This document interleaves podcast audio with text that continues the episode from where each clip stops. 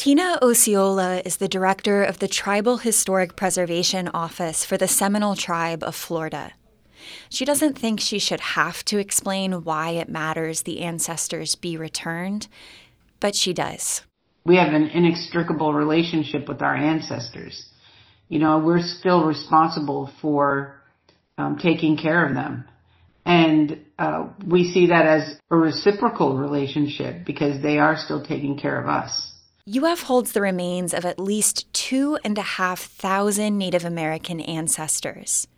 That's more than the number of enrolled Native students. Most likely belong to three tribes the Miccosukee, the Seminole Nation of Oklahoma, and the Seminole Tribe of Florida.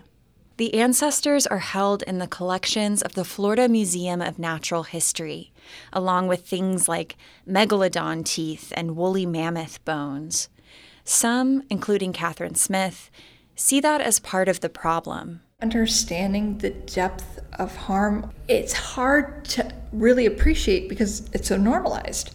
Smith was hired in October to lead the university's effort to return these ancestors and cultural belongings. Smith, who isn't Native, says the first step is shifting perspective. These aren't artifacts. These ancestors are, first of all, human and they have family members. This view, Smith says, challenges centuries of colonial thinking. Because a lot of the history of collections came from originally European colonial exploration, there's this long history of treating items as curiosities or exploring or investigating, but those items have special meaning to these nations. Working directly with the tribes has changed the way Smith thinks about even how they store the belongings. There's also some items that have been embodied with the spirit. And so, one of my eye opening moments is realizing that even our care of these belongings, when they're in boxes or plastic bags, if they're viewed as animate instead of inanimate, then they can't breathe.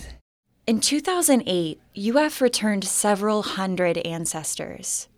Smith says old federal guidelines stalled the return of the thousands remaining.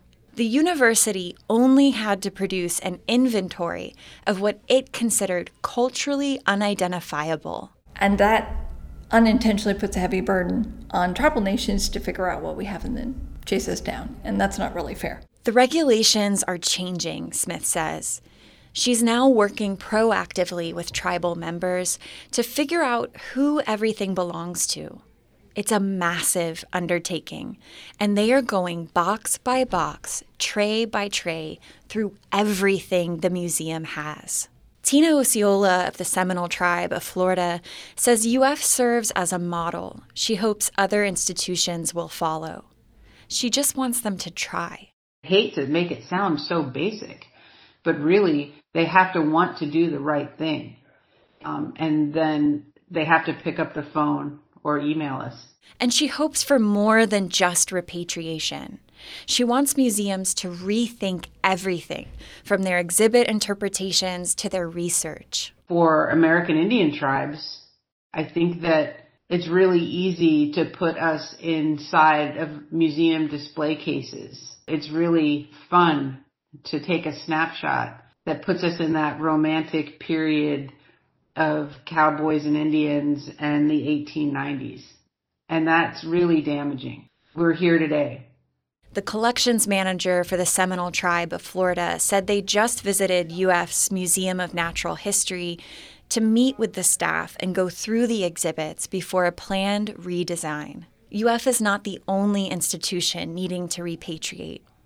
More than 100,000 Native ancestors wait to be returned by institutions across the U.S. For Report for America at WUFT News, I'm Katie Hyson.